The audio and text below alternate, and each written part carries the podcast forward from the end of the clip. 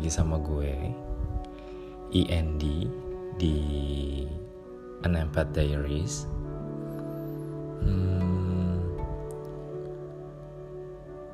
Tadi gue baru kepikiran momen-momen gue sama almarhum bokap gue. So, gue memutuskan untuk episode kali ini gue mau ngebahas tentang gue dan kehilangan bokap gue. Anyway, bokap gue meninggal uh, pada tahun 2016 yang lalu.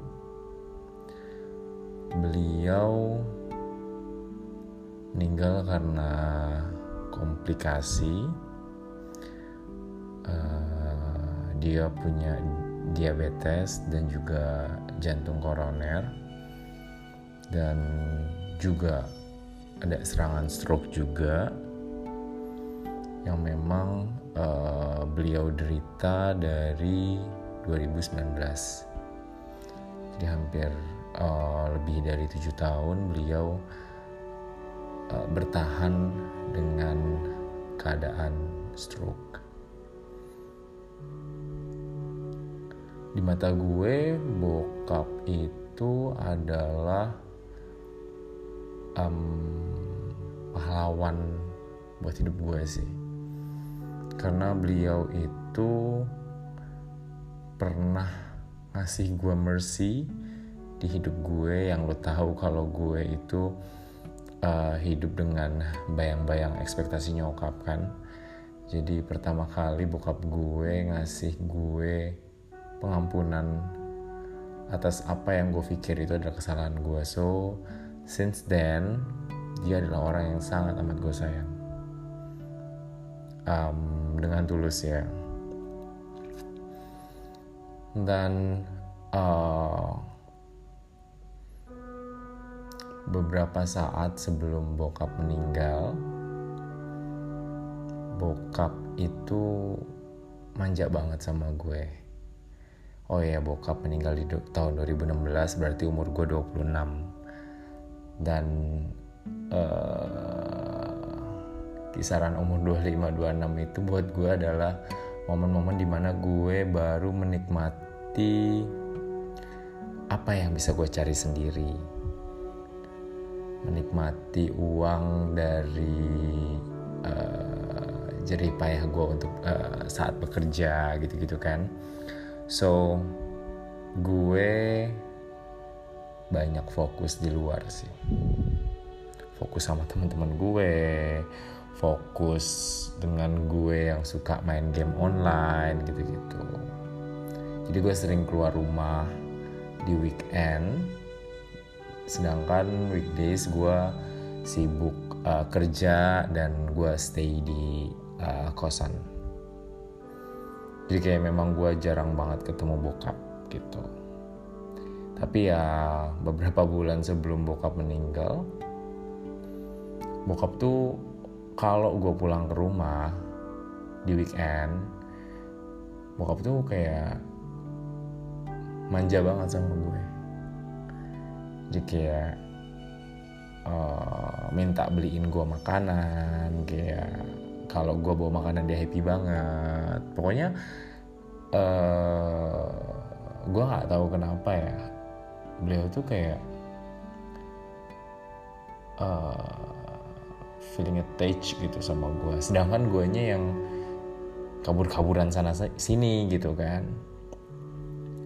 Sebenarnya gue kabur-kaburan sana sini itu bukan karena memang sengaja gue memang suka gitu kabur-kaburan. Sebenarnya di down sih itu adalah uh, sikap pengecutnya gue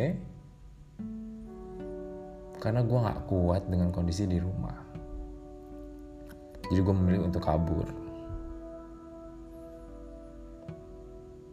Um, tadi kan gue udah bilang kalau misalkan bokap itu adalah orang yang secara tulus gue cintai di dunia ini. Karena memang uh, beliau ngasih gue uh, pengampunan saat gue ngerasa diri gue itu uh, melakukan kesalahan. Dan dan itu pertama kalinya di hidup gue. Gue nggak dapet judgmental apa pun ketika gue ngelakuin kesalahan. Dan itu pertama kali gue dapetin dari beliau. So he is my my first hero dan saking gue cintanya sama beliau gue tuh nggak kuat sebenarnya tinggal di rumah. Karena gue nggak kuat untuk dengerin desahan dari napas beliau yang gue ngerasa itu sakit gitu loh dengan kondisi yang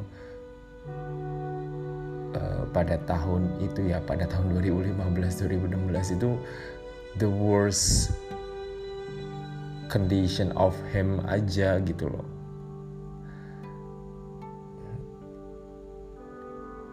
Dengan gue di rumah gue dengerin desahan nafasnya dia itu gue bikin bikin gue nggak bisa tidur. Belum lagi ditambah gumaman gumaman dia itu gue gue gue keganggu gitu. Bukan karena gue gue nggak bisa tidur tuh bukan karena gue keganggu karena itu berisik atau apa bukan. Gue tuh nggak kuat hadapin emosi gue yang gue tuh khawatir sama beliau. Gue tuh takut gitu. Gue saking takutnya gue nggak bisa tidur tenang. Gue tuh harus kabur untuk bisa dapet tidur yang tenang. Karena kalau gue misal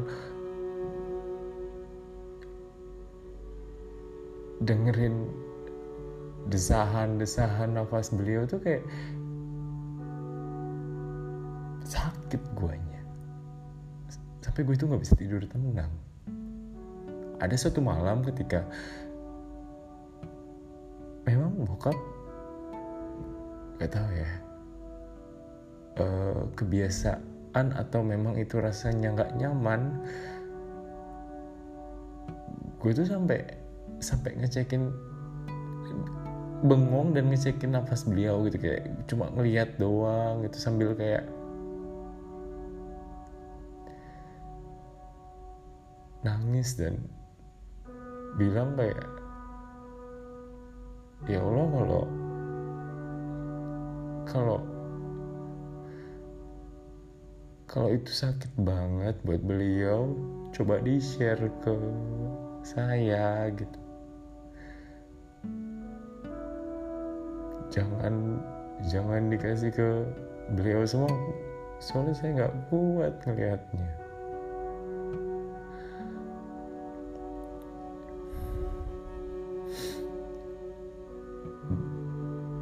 singkat cerita gue inget banget di hari itu. Hari itu hari Sabtu gue pas pulang. Pulang ke rumah dan gue memang udah planning untuk jalan lagi. Untuk nginep uh, di warnet karena pada saat itu gue doyan banget uh, game online. Uh, sebelum gue jalan bokap tuh minta disuapin sama gue. Minta dipapah ke dari ruang tamu ke kamar tidur. Tapi gue yang nggak gue yang nggak mikirin apa apa yang gue lakuin aja gitu. Terus kayak abis itu gue tetap jalan ke ke warnet. Yang mana itu beda kota sama gue. Karena gue mau nyamperin teman-teman gue gitu kan. Kita kita happy hours bareng di sana akhirnya gue nginep di warnet. Jam 6 pagi keesokan harinya gue bangun karena suara telepon. Suara handphone gue. Bukan alarm tapi telepon dari adik gue. Adik gue bukan tipikal orang yang suka nelfon gue. Karena kita nggak seclose itu.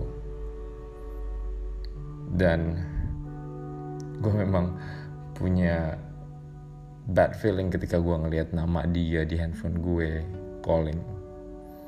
Dan dia cuma bilang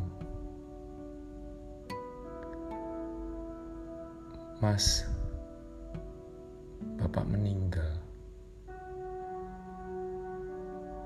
Di situ gue yang gue yang nggak tahu harus ngapain dan cuma ngambil helm.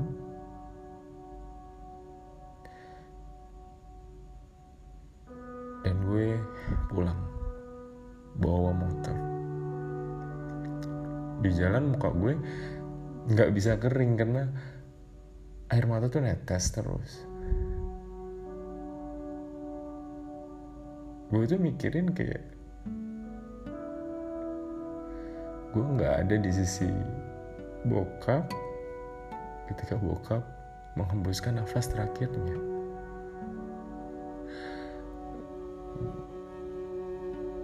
Gue padahal udah punya sinyal dari bokap ketika bokap tuh manja banget di hari itu sama gue tapi gue tetap seselfish itu untuk kabur dan memilih untuk untuk untuk main game.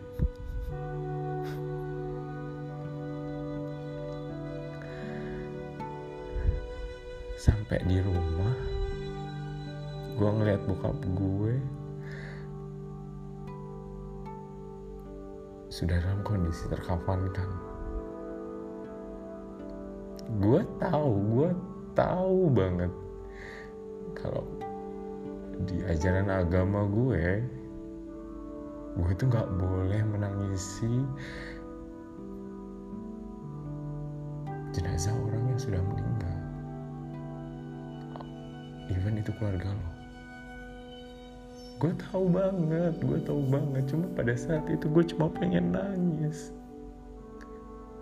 gue nggak tahu kenapa gue pengen banget nangis cuma gue cuma pengen nangis. Saat gue dateng udah nggak ada yang nangis lagi. Adik-adik gue tuh juga udah tenang. Nyokap juga udah tenang. Di ruangan itu sibuk dengan baca yasin dan doa-doa tapi di situ ketika gue datang gue juga gue cuma pengen nangis. Karena gue gue ngerasa kecewa banget sama diri gue sendiri. Gue nyesel. Dan gue cuma pengen nangis.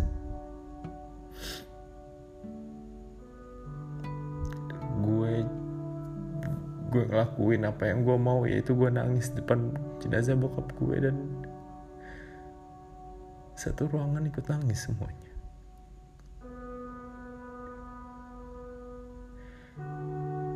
Di situ gue bingung. Gue cuma mau ngelakuin gue cuma pengen nangis depan jenazah bokap gue gitu loh. Tapi kenapa semua orang itu malah jadi sedih dan ikut nangis? Gue ngeliat adek gue nangis gue ngeliat nyokap gue nangis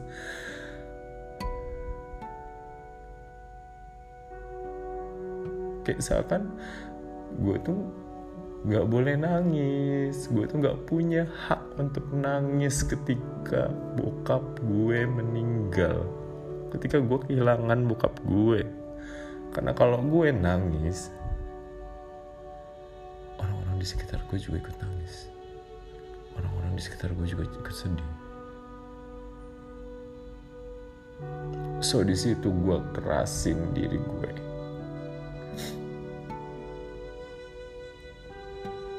since then gue gak pernah nangis. Ketika bokap tentang bokap gue di depan orang lain. Dan gue gak pernah buka pembahasan itu ke nyokap ke adik-adik gue. Gue gak mau. Tapi gue tetap kehilangan gue tetap ngerasain kecewa banget. Gue masih terus nangis sendirian saat gue nggak sama siapa pun selama tiga bulan. Karena lu tahu kenapa? Gue kecewa sama diri gue sendiri. Gue kecewa sama diri gue sendiri. Gue menyesali semua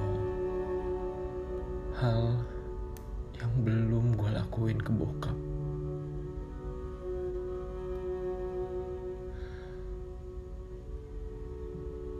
belum lagi lingkungan yang bilang nggak bilang sih. Mendefinisikan kalau gue adalah anak yang kurang sempurna buat bokap ketika bokap meninggal tanpa melihat gue menikah.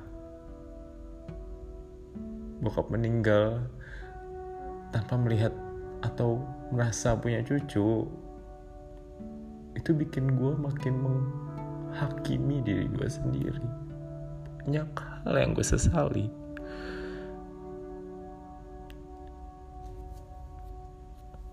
Sampai tiga bulan gue masih kayak hidup tuh berat banget. Kayak buat ngejalanin tuh berat banget. Kayak gue tuh menyalahkan diri gue banget gitu. Gue nggak cukup buat bokap. Gue belum berbakti sama bokap. Gue belum ngebanggain bokap. Pikiran itu terus menghantuin hidup-hidup hidup gue gitu. dan akhirnya gue mimpi. Bokap datang ke mimpi gue dan bokap senyum. Di situ gue pas bangun gue nge-recall momen di mana gue pernah ngobrol sama bokap di rumah sakit. Pada saat itu bokap gue tuh orangnya kuat. Bokap gue tuh punya punya self pride tinggi banget itu nggak akan pernah nunjukin dirinya dia yang lemah di keluarga. Even dia struggling sama stroke dia gak pernah yang namanya menye-menye. Nggak pernah ngeluh sama gue. Nggak pernah ngeluh sama nyokap. Nggak pernah ngeluh sama adik-adik gue dia cap itu semua sendiri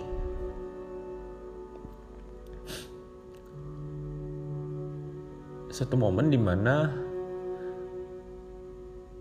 bokap become vulnerable sama gue. Satu hal yang ditakutkan, finansial. Bukan pada saat itu bilang ke gue gini, Bapak mau pulang aja. Pada saat itu di rumah sakit, Bapak mau pulang aja, dia bilang. Loh Pak kenapa? Bapak kan belum sehat. Dia bilang, Bapak udah gak punya uang tabungan bapak habis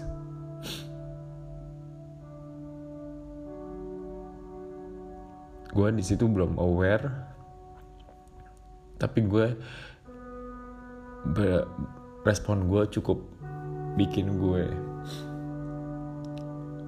ngerasa bokap tuh udah bangga sama gue ketika gue merespon statement uh, vulnerability-nya dia dengan Pak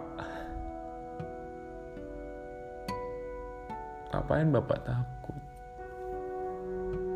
Ya bapak fokus aja bapak bapak fokus aja buat buat buat sembuh. Emang bapak kira aku kerja selama ini untuk apa? Untuk siapa? Ya untuk bapak. Dan di situ pertama kalinya gue ngeliat sosok bokap gue yang keras yang kuat itu mewek.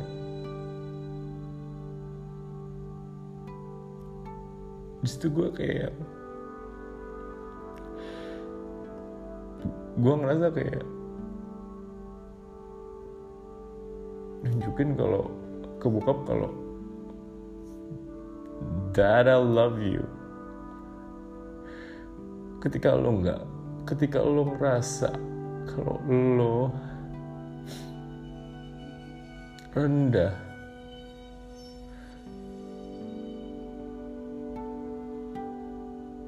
Gua gua meluk lo pak lu jangan khawatir gua ada di sini buat lo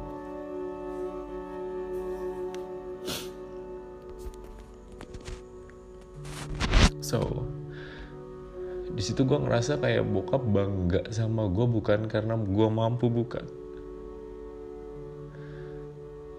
Tapi bokap bangga sama gue dengan kedewasaan gue pada saat itu. Dan sejak saat itu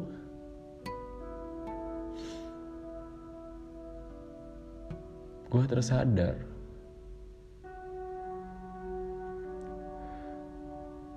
gue tuh nggak pernah ngecewain bokap. Gue tuh ngelakuin apa yang pada saat itu mampu gue lakuin buat bokap. Ya memang pada saat itu gue childish dengan memilih keluar dari rumah. Walaupun itu posisi weekend bukannya made some quality time sama dia sampai akhirnya gue udah nggak bingung nggak punya kesempatan lagi buat quality time sama dia. Cuma pada saat itu gue nggak sewise gue nggak semature itu.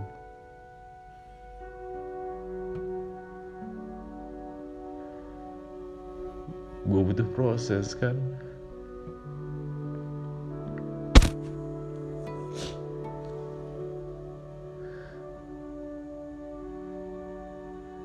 dan gue yakin bokap itu sayang banget sama gue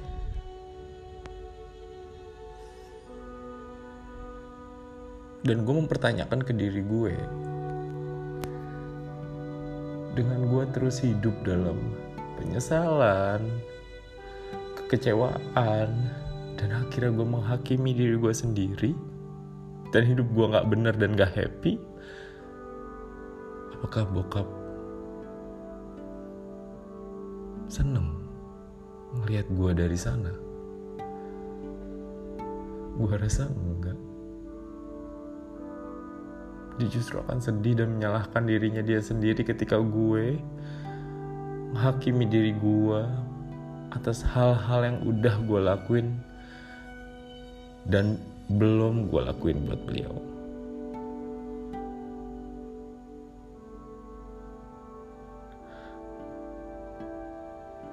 Apakah gue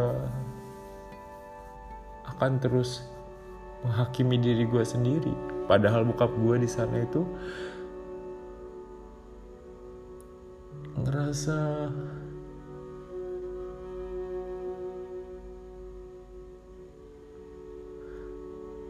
ngerasa bersalah karena jadi subjek yang bikin gue nyalahin diri gue sendiri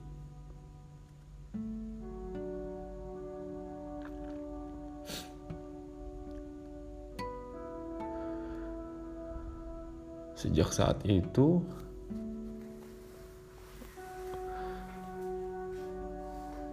gue bilang sama diri gue sendiri.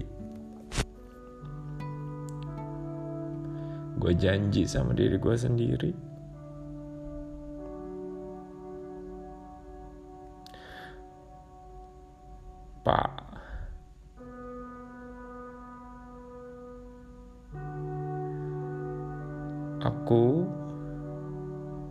hidup dengan bahagia, Pak. Aku akan ngebang bikin Bapak bangga punya anak kayak aku, Pak.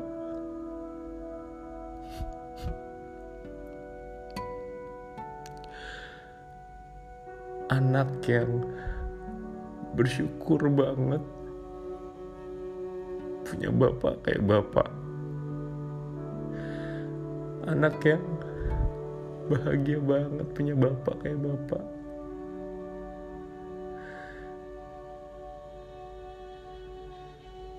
Anak yang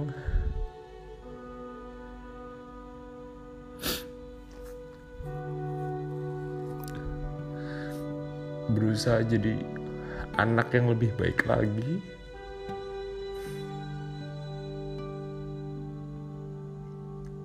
Karena aku ini anak bapak so aku janji pak aku janji pak aku janji aku akan mencari arti kebahagiaanku sendiri, Pak. Biar Bapak dari sana bisa ngeliat hidup aku bahagia, Pak. Bapak bisa senyum.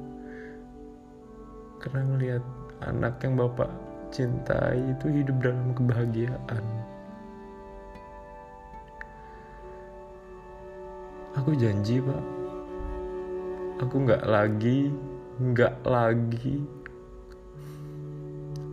akan menyesali apa pun yang udah aku lakuin pak dan aku juga nggak akan kecewa terhadap diriku yang dulu pak aku yakin kok apa pun yang udah aku lakuin kemarin itu karena proses aku untuk berubah, Pak.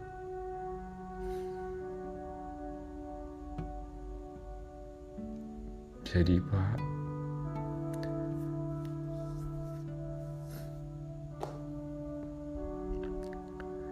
terima kasih udah jadi bapaknya aku, Pak.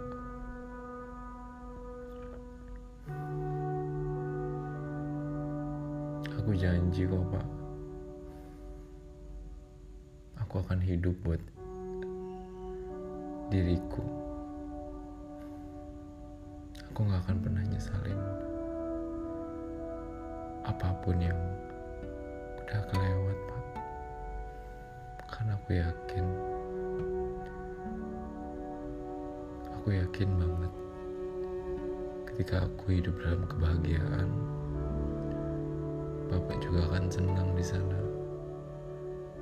Melihat anaknya hidup dalam bahagia.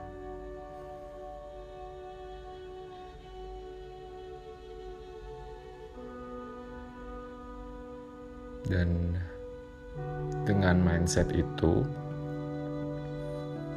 gue bisa overcome, overcome dari rasa penyesalan, rasa kekecewaan terhadap diri gue sendiri yang cukup dalam karena gue kehilangan bokap gue.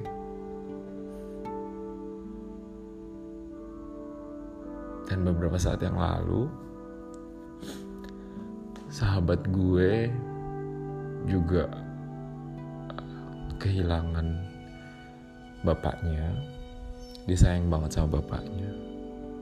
Dan dia terlihat agak terpukul. Bukan agak tapi cukup terpukul. Karena memang pada akhir uh, hayat bapaknya dia belum sempat ketemu. Kasusnya mirip sama kayak gue ya pada di saat itu gue coba ngeyakinin dia kalau om itu bangga punya anak kayak lo. Lo itu putri kebanggaan om. Dan om sayang banget sama anak-anak lo. Dan satu hal yang gue percaya, orang bisa ngebahagiain orang-orang di sekitarnya kalau dirinya sudah merasa bahagia. Coba lu lihat sekarang diri lo. lo kecewa sama diri lo lo nyesel kemarin karena belum sempat ketemu om. Lo mulai menghakimi diri lo. Apa lo akan hidup dalam kebahagiaan? Coba lo jawab. Gue bilang gitu. Terus gue bilang apa om akan seneng lihat lo yang kayak gini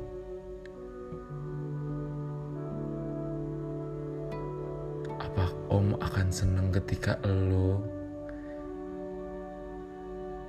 ngasuh anak-anak lo dalam kondisi seperti ini. Dalam kondisi yang down kayak gini.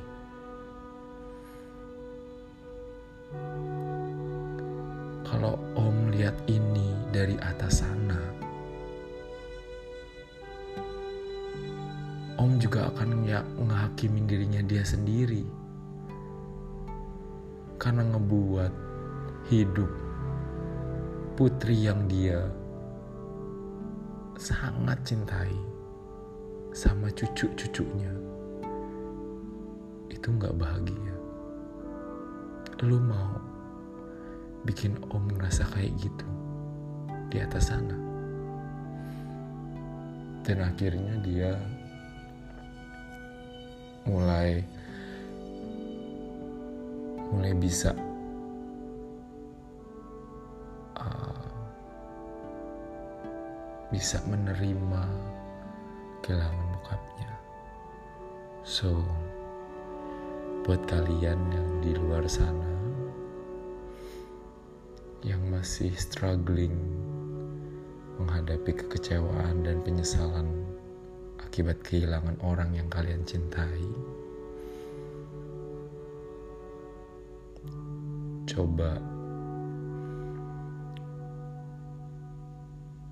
Coba lo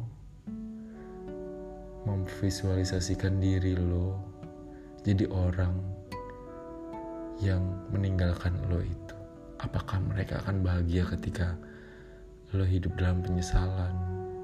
Lo hidup dalam kekecewaan lo hidup dalam ketidakbahagiaan coba lu balik di kondisinya. Gue percaya itu akan bikin beban yang lu pikul karena kehilangan orang-orang yang lu cintai itu lebih ringan dan pada akhirnya lu akan lebih mengikhlaskan kehilangan orang-orang tersebut. So, segini aja cerita gue tentang gimana diri gue menghadapi kehilangan sosok bokap di hidup gue. Semoga ini bisa ngebantu kalian-kalian yang memang ada di posisi yang sama sama gue pada saat itu.